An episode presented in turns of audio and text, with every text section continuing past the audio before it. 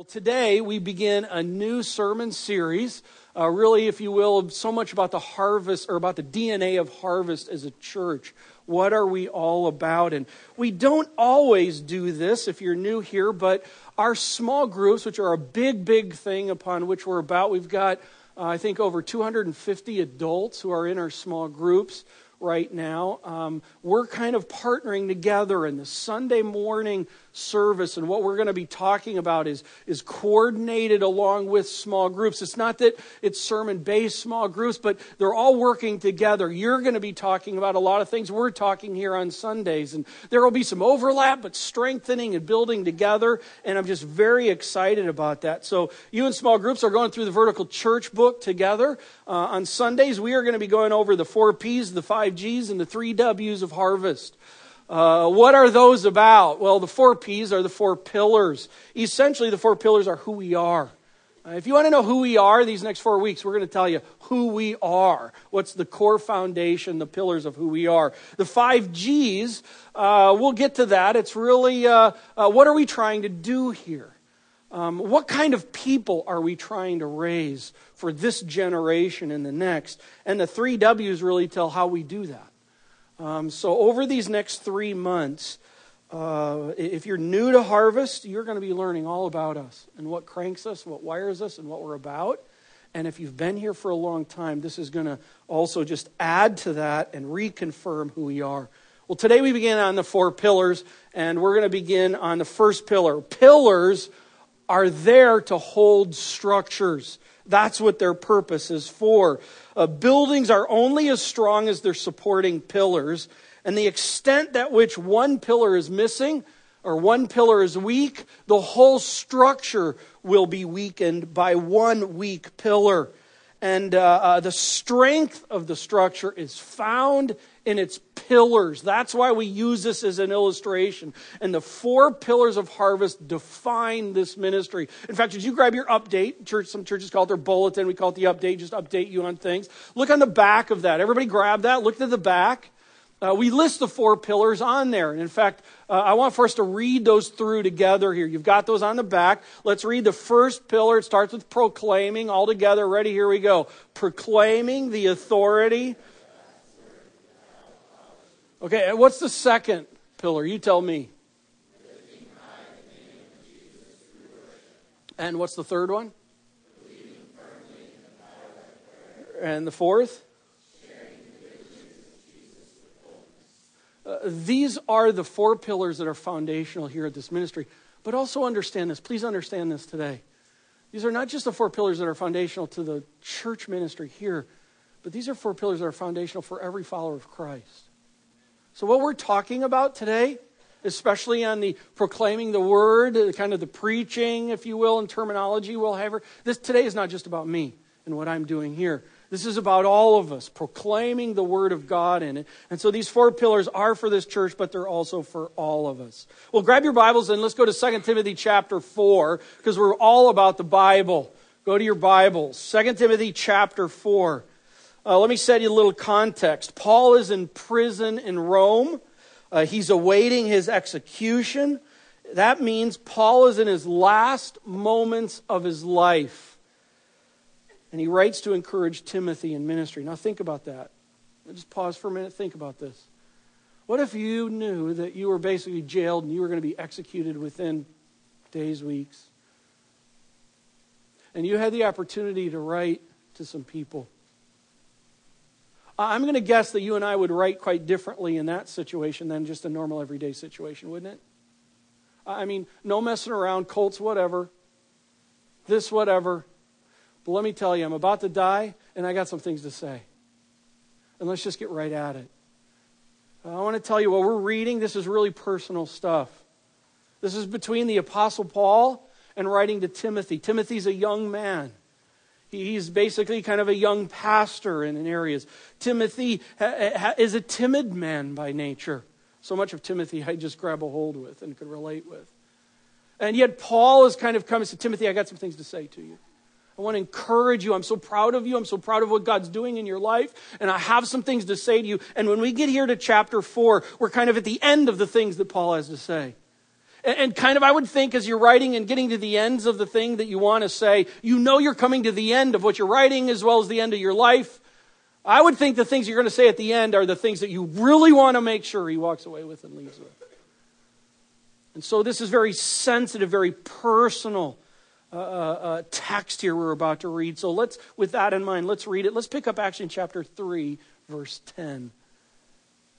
Timothy, you, you however, have followed my teaching, my conduct, my aim in life, my faith, my patience, my love, my steadfastness, my persecutions and sufferings that happened to me in Antioch and Iconium and Lystra, which persecutions I endured, yet from them all the Lord has rescued me.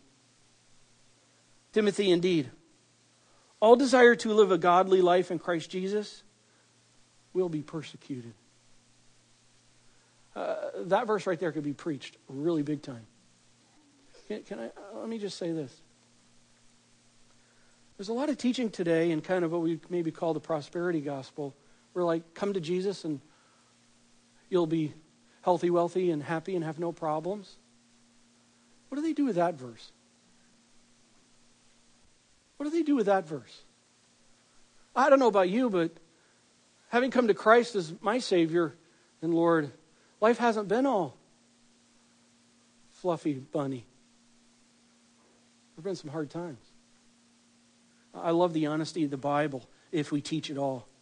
Indeed, all who desire to live a godly life in Christ Jesus will be persecuted, while evil people and, and impostors will go on from bad to worse, deceiving and being deceived. But as for you, Timothy, continue in what you have learned and have firmly believed, knowing that from whom you learned it, and how from childhood you have been acquainted with the sacred writings which are able to make you wise for salvation through faith in Christ Jesus. Timothy, all scripture is breathed out by God and it's profitable. Timothy, it's profitable for teaching, it's profitable for reproof, it's profitable for correction, and Timothy, it's profitable for training in righteousness.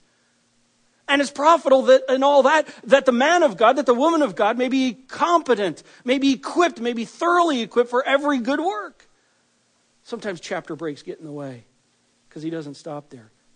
Uh, I charge you, Timothy, in the presence of God and Christ Jesus, who is to judge the living and the dead, and by his appearing in his kingdom, preach the word. Be prepared in season and out of season. Reprove, rebuke, and exhort with complete patience and teaching. For the time is coming when people will not endure sound teaching, but having itching ears, they will accumulate for themselves teachers to suit their own passions and will turn away from listening to the truth and wander off into myths.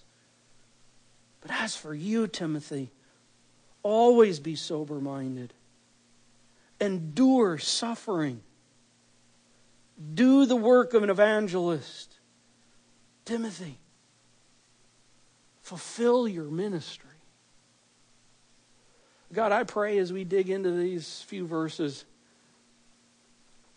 that we would just walk away this morning with an increasing admiration and an increasing appreciation of your written words. May we hold them high. In Christ's name we pray. Amen. Grab your Bible in your hand and hold it up. Everybody. Everybody. Grab it, hold it up.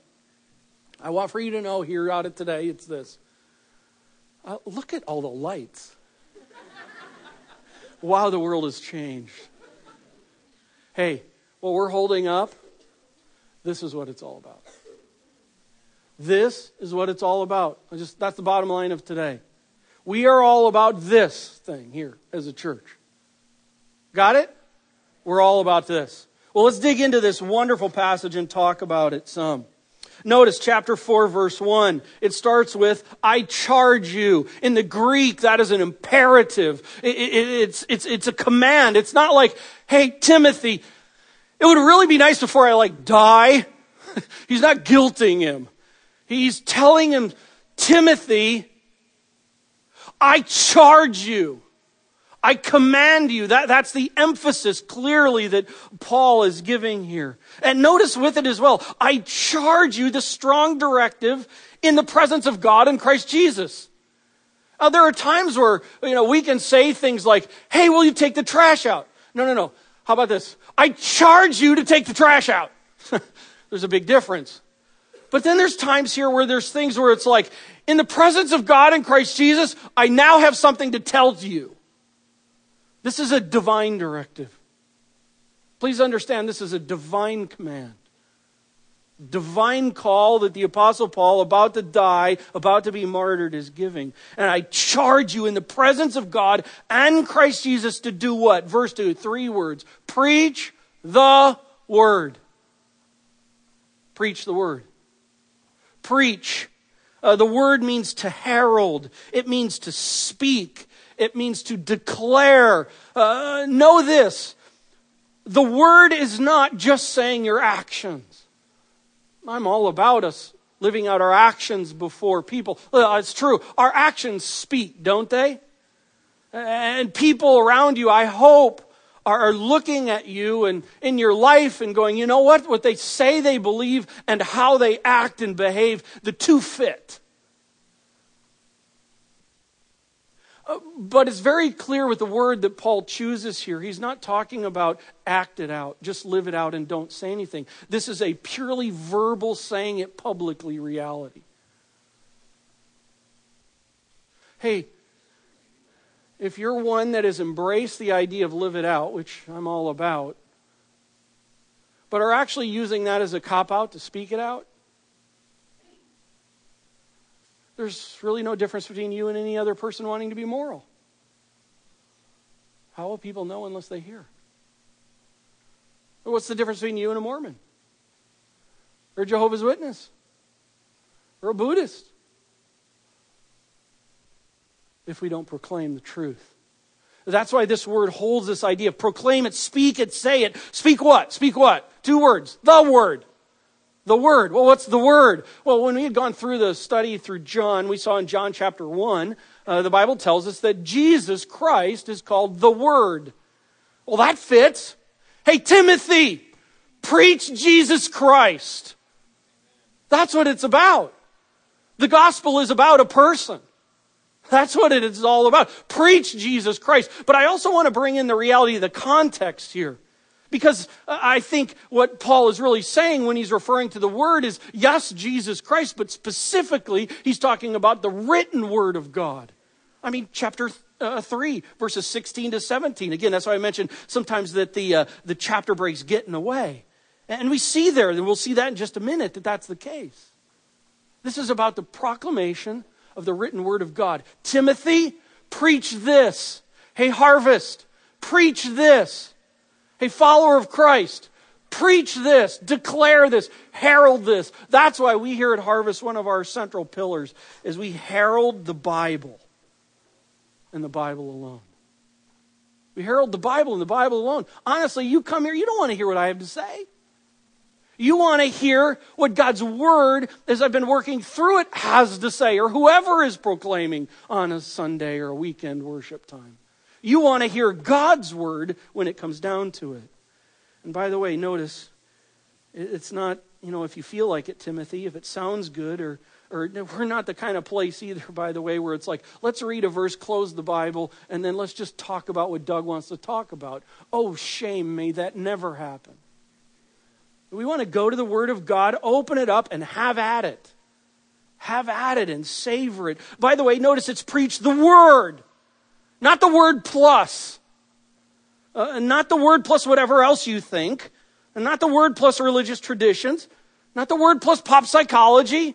Not the word plus fog and laser light shows. Not anything else, just the word. Just give me God's word. I'm going to tell you, maybe I need to, I don't know, maybe I need to be a little bit more fancy sometimes, but I know in teaching and seminary and prepping for pastoral, here's the big thing is you got to spend your timing having this like wham bang illustration to start things out with before because people just aren't going to be ready to hear the word of God. Are you kidding me? I'm just more like, it, it's in the Word. People want to hear the Word of God. Like, let's get rid of the cutesy illustrations and let's just like dig into the Word and mind that baby for all it's worth. Why do we want to be that way? Well, let me just kind of quickly three things before we get on to a few other things. Number one, we're that way that we herald the Bible because uh, uh, the Bible's from God. Uh, the Bible's from God. Look at 2 Timothy verse 16, chapter 3. All scripture is breathed out by who? God. Not God and Bob. It's breathed out by God. Now you add to that 2 Peter chapter 1 verse 21, it tells the process of how he got the written word. God moved men to write his thoughts and words. Yes, men penned it down, but these are God's thoughts. God moved. I want to say, when you think, I love that terminology, it's God breathed. That means it's sourced right out of God.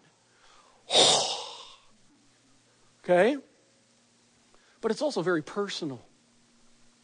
It's not like through a system or it's been through 16 different computers and now you got it. It's like from God Himself. The Word of God is originally penned in the original language. it's God's. God's words.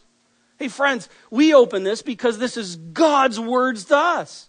And so it begs the question why wouldn't we want to talk about the Bible? I mean, why would we want to talk about anything else? That's God's Word. Bam! That's why we go to it. Secondly, the Bible's all we need.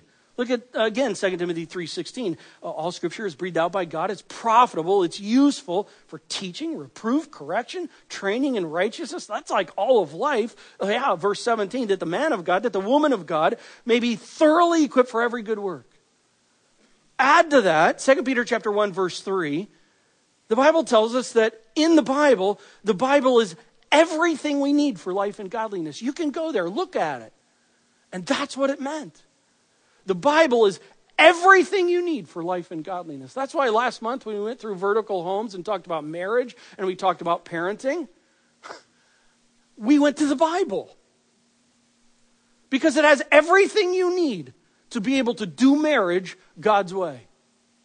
The Bible has everything you need to be able to raise your kids God's way. The Bible has everything you need to be able to grow and change. The Bible has everything that you need. Now, you may say, Doug, I got some questions that the Bible doesn't answer. Deuteronomy 29 29.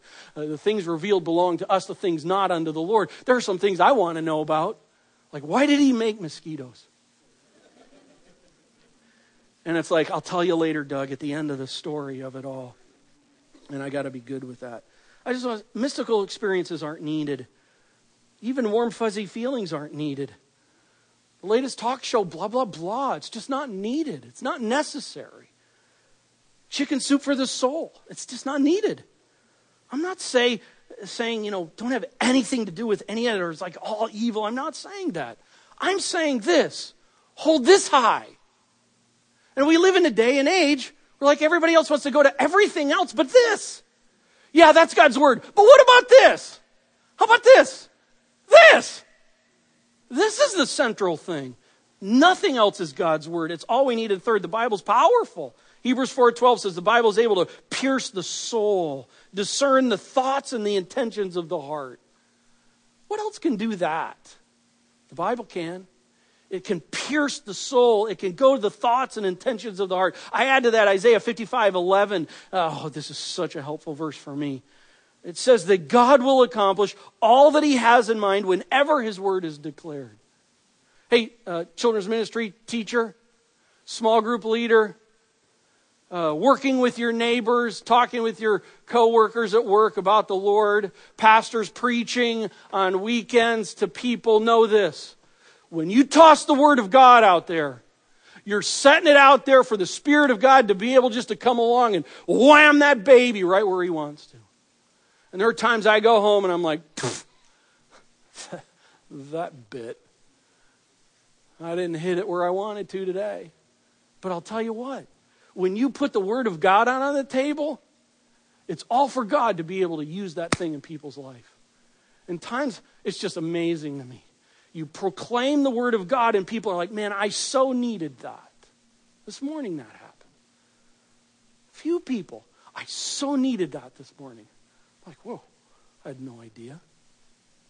But it's the Word of God. The Spirit of God uses the Word of God in the lives of His people. The Bible's powerful. The Bible's from God. It's all we need. It's the power of God. And that's why we herald it here at Harvest without apology. I'll say this on every weekend, you will never hear me say, okay, everybody grab your vertical church book, turn to chapter 2, and we're going to study uh, page 19. You won't hear me do that. You're not going to hear me say, grab your systematic theology book and, and dig into that. You won't hear me do that on a Sunday. I will say I use both of these books, and they're great books to be able to use, but you won't hear me do that on Sundays. I also won't hear me say, grab your commentary and let's study through that, or, or grab your uh, biography. This one happens to be on John Stott, a great Christian man. Or you won't hear me say, you know, grab the Aesop's Fables book, or you won't hear me talk about, you know, the new science of personal transformation. Let's grab that one. Woo! And let's go there. You won't hear me do that. You won't hear me say, hey, grab your physics book and let's grab that. You won't hear me go, let's grab the DSM 4 book and let's open that and study that. You just won't hear me do that. You will only hear me say this open your Bible and we're going to dig into a passage. Uh, we're about the Bible here, unapologetically, and we're about the Bible boldly. Well, not because we're arrogant, I hope not, but because we are so enamored by the fact that this is the Word of God. And don't give me anything else, Doug, than the Word of God. Do you hear me, Doug? That's the deal. Now, a question might come out of that. And you might say, so why are we studying this book in small group if it's the Bible and the Bible alone? No, I just want for you to know. On Sundays when we come here, this is the public thing and this is all about the Word of God. And yet we do use other resources at times and that's okay. But these are the kinds of resources where they are uh, written by men and women who are all about the Bible. Their focus is the Bible. They're bringing biblical truth to the table and helping us think through it. I'm okay with that. I hope you're okay with that because we're okay with that. And so that way we have like a whole buffet of Bible stuff. But the center of the meal is God's Word. And that's why the center of the meal on weekends is God's Word here. Oh, by the way, do you bring your Bible on Sundays? Hey, if you're new here and maybe you come from a church where you're not used to doing that, uh, I want to encourage you to do that. In fact, I want to charge you to do that. If you don't have a Bible or can't afford one, man, we, you got one. We'll get you one. I just want for you to know, by the way, if you're from a church where they put the scripture up on the, on the screen so everybody can read it together, uh, I don't do that here, and I don't do that on purpose. I don't do that because I've noticed in churches that I've been to, when you put the verses up on the screen, a lot of people don't bring their Bibles. So I don't put them up on the screen because I want it on your I want it on your lap, reading out of it. So if you're not used to in the habit of bringing your Bible, bring your Bible because that's where we're going to go. That's the meat. And lastly, with that, I've observed that if we don't open the Bible on Sunday, you probably won't be opening the Bible on Monday, Tuesday, Wednesday, Thursday, Friday, or Saturday. So we open the Bible here. All truth may be God's truth, but not all truth is Scripture. All truth may be God's truth, but not all truth is Scripture. There is a difference. Well, let's fill this out a little bit more. Uh, we herald the Bible, the Bible alone, as a people preparing. I just want to say this we're a whole group of learners here.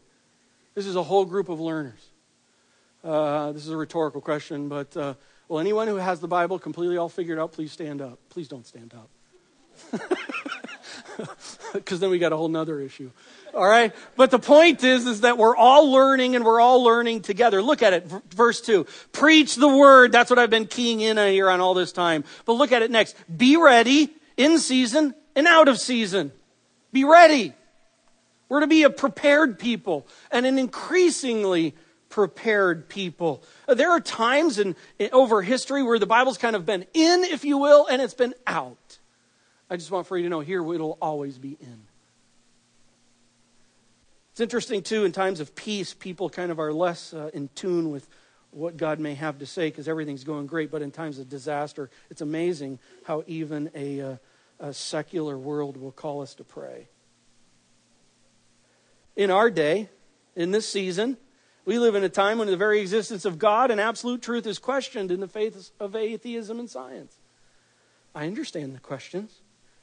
We live in the reality of the sanctity of life is questioned. Marriage and how God designed it is questioned. We live in a time where the idea of submitting to one another and serving one another, that's questioned because life is supposed to be about me. We live in a time when the value of the local church is questioned. Oh, that's an outdated gig. No, it's not. Over history, God and His Word, if you will, has been in season and out another. But for us, it's always in, always held high. Let me illustrate it this way.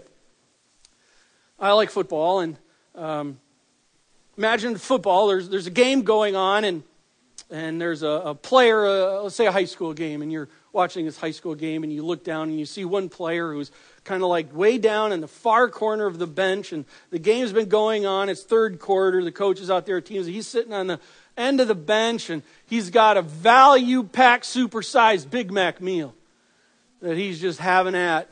And while he's there, he's playing around with his iPhone, and he's also, just while he's there, checking out the cheerleaders while he's slamming down the Big Mac. Uh, we, would we agree? Not ready? Would we? Not ready to play the game. Coach calls him. Hey, Doug. I need you. Oh, wait, turn the phone off. Uh, not ready. That's not what we're supposed to be. We're supposed to be more like the illustration of the guy with the kid with the helmet that's on next to the coach, watching the game, even though maybe right at the moment I'm not playing, I'm not out on the field. But I'm watching the game, seeing what's going on, seeing what's happened. So I'm, I'm in it. So if the coach turns around and at any moment in time says, You're on, dude, I'm like, I'm in. I'm so in. And not only that, not only am I more equipped to be in right now than a week ago, but I'm more equipped now than I was a week ago, or a month ago, or a year ago. I'm increasingly equipped every game. That's what we're supposed to look like. That's one of the things I've so loved about this church family. You have been a people that it's like, hey, none of us have it together. We're all working at it, but we're all about God's Word. And let's dig it out together. I love that.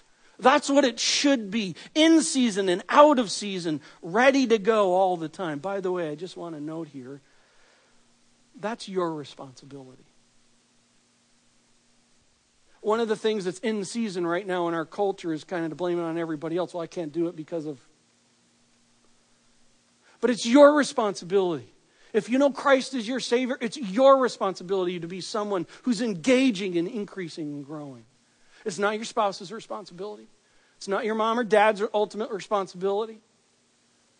It's not even this church's responsibility. It's your responsibility.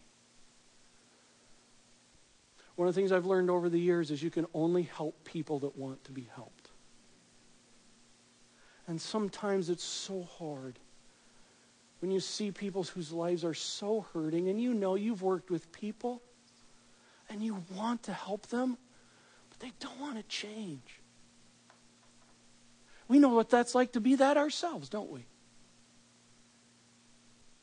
But listen, it's our responsibility. We're to be a people that's preparing, increasingly prepared. Also, we herald the Bible as a people preparing, and we herald, as a, herald it as a, as, as a people ministering it. Watch this. Preach the word, verse 2. Be ready in season and out.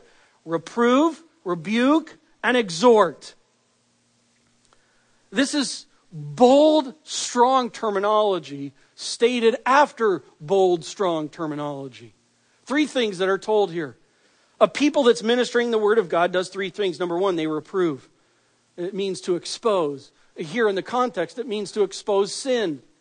In other words, it's the kind of thing of, you know, hey, you know that uh, habit that you're struggling with? You know, the practice that you perpetuate, that attitude that you harbor, and the Bible says don't do that? That's biblical reproof. The Bible does that. And there are Sundays when we come across texts where the Bible's saying, hey, here's something, don't do that. And even though sometimes I don't really get a real thrill out of it, because by nature I'm more timid, it's like that's what the Bible says. I have to say that.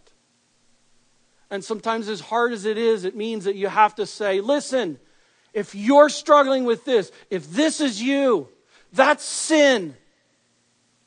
That's what reproving is. But the thing is, is Paul's telling Timothy to be the kind of guy that does that. Calling out one another's sin is part of ministering God's word. Secondly, he says reprove and then he says rebuke. In other words, tell them to stop it. Uh, the thing that's, uh, uh, that's sin.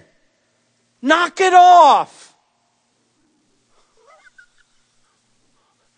Are you kind of right now going like, who wants to go to church that is doing that? I'm thinking that. But hold on. Just hold on.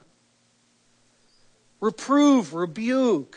I mean, think of the love. Uh, really, think of the love that it takes to do that rightly and the maturity it takes. Well, let's add the third word and then we'll kind of bring that together. Exhort. It means urge to righteousness. It's not only reprove and rebuke, but let, let's head towards what's right.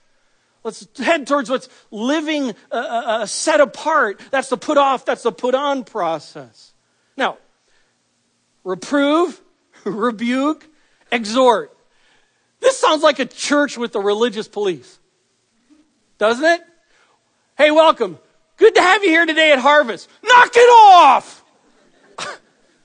I'm going to tell you, I don't want to go to that church.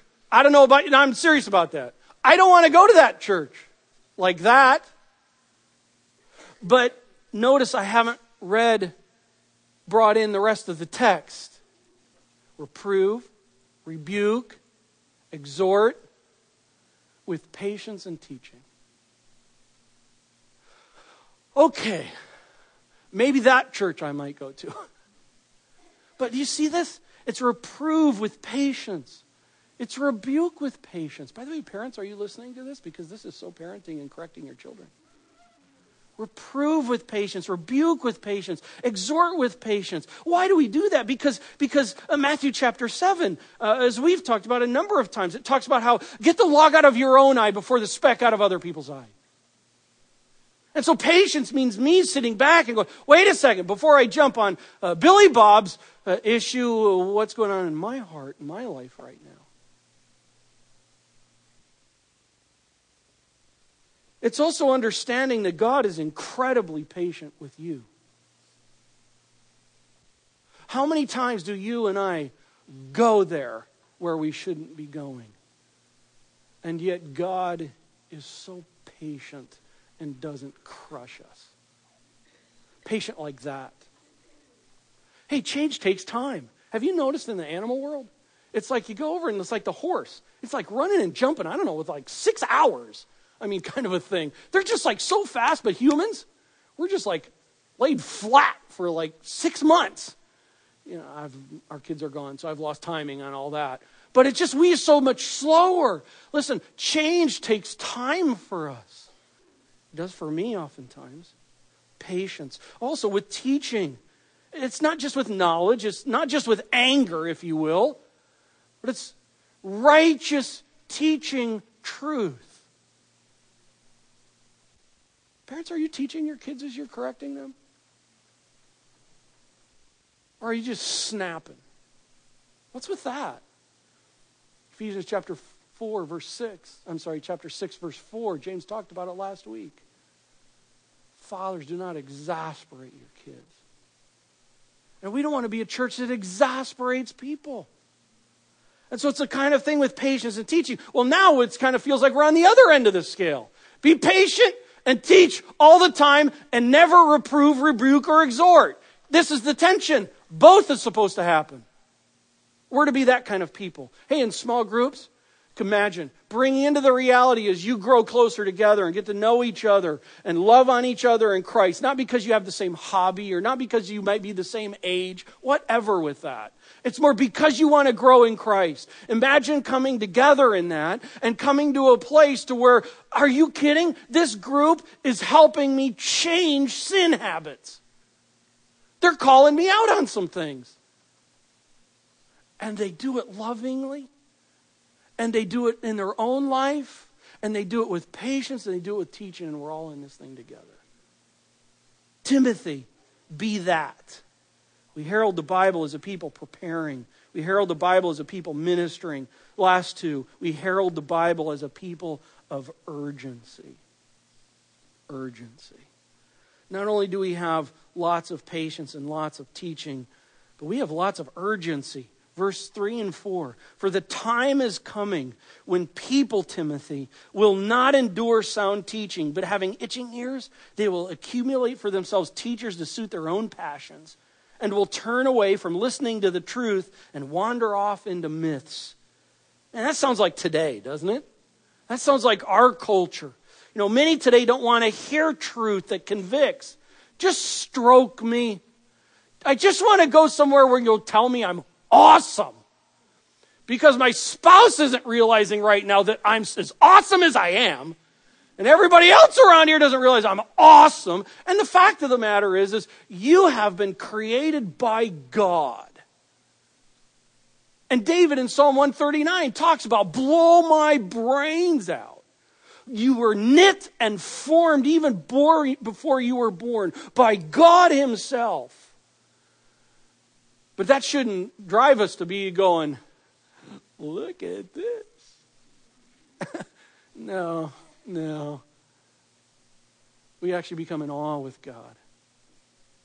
And the reality is, is we don't want sound teaching oftentimes in our world. Our world wants suitable teaching. Just tickle my ear. Make me feel wonderful.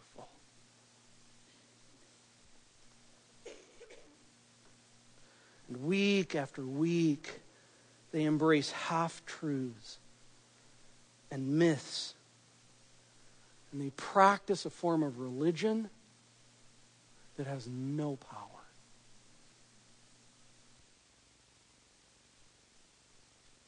That's the world that we live in. And that should put within us an urgency. Friends, that's our world. And they need to hear about the awesome good news of the Bible. They need to hear it because people around us are dying and going to hell. And I'm not thrilled about that at all.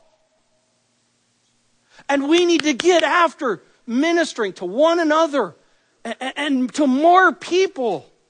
Not so we can pat ourselves on the back and go, look how big our church is. Whatever with that. Let's just be an urgent people with the word of God boldly and with joy. The answers are right here. It tells us the problem and it tells us the answer. Let's be about that. Urgency, even the fact as Larry made mention. Pastor Cody had set up for the junior, senior, high teen over at the Comfort Inn. You know, it'll, it'll hold about 40 people. That'll be no problem. There were 60 teens. Where'd you guys come from? That was awesome. And so now we got a problem. It's not big enough.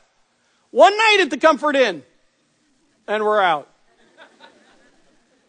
And we've got to move somewhere else. And I just, I'm not trying to bring the, the building into every passage of Scripture, but I am saying in it, it's like we need some space. And if we had more opportunity to increase the capacity of ministry in kinds of ways, oh my word, there are people out there who don't know about Jesus Christ that we'd love to be able to make room for them and have and minister in increasing and deeper ways. Urgency, urgency. And lastly, verse 5, look at this. We herald the Bible as a people honoring the mandate. As for you, Timothy, always be sober minded, endure suffering do the work of an evangelist. I love the last three words fulfill your ministry. I'm running out of time, so let me just sum it up this way. The mandate is let's be an always ready thing, an always increasingly ready kind of people, growing in the Word of God, growing in our enjoyment and our savoring of the Word of God. Our minds are in the game for the Lord. Listen, that's not an easy thing to do. I get that. Believe me, I get that. It takes work. Our suffering in our culture is probably not going to be thrown in jail or beaten. But the reality is, is it takes work. It sometimes it takes suffering of maybe waking up earlier to be able to be that kind of a man. It may mean some more diligence at my lunchtime to use my time wisely. It may mean 30 less minutes of TV so that I can dig into God's Word. It's not easy. Yet we do it as a people who personally want to engage with the gospel of Jesus Christ. And God, let your glory come down in my life through your word. It's not easy.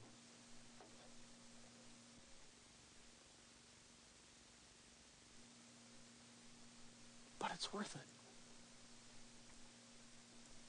Transparent with you just for a second.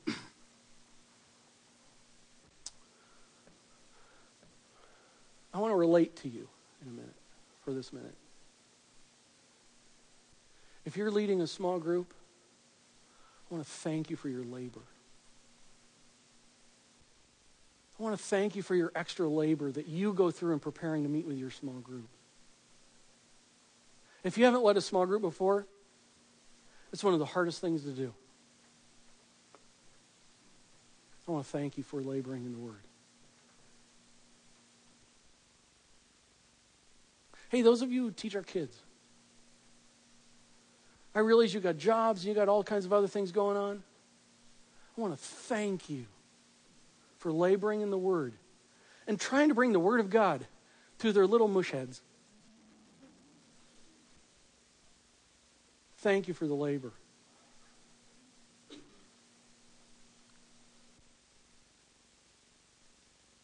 Thank you.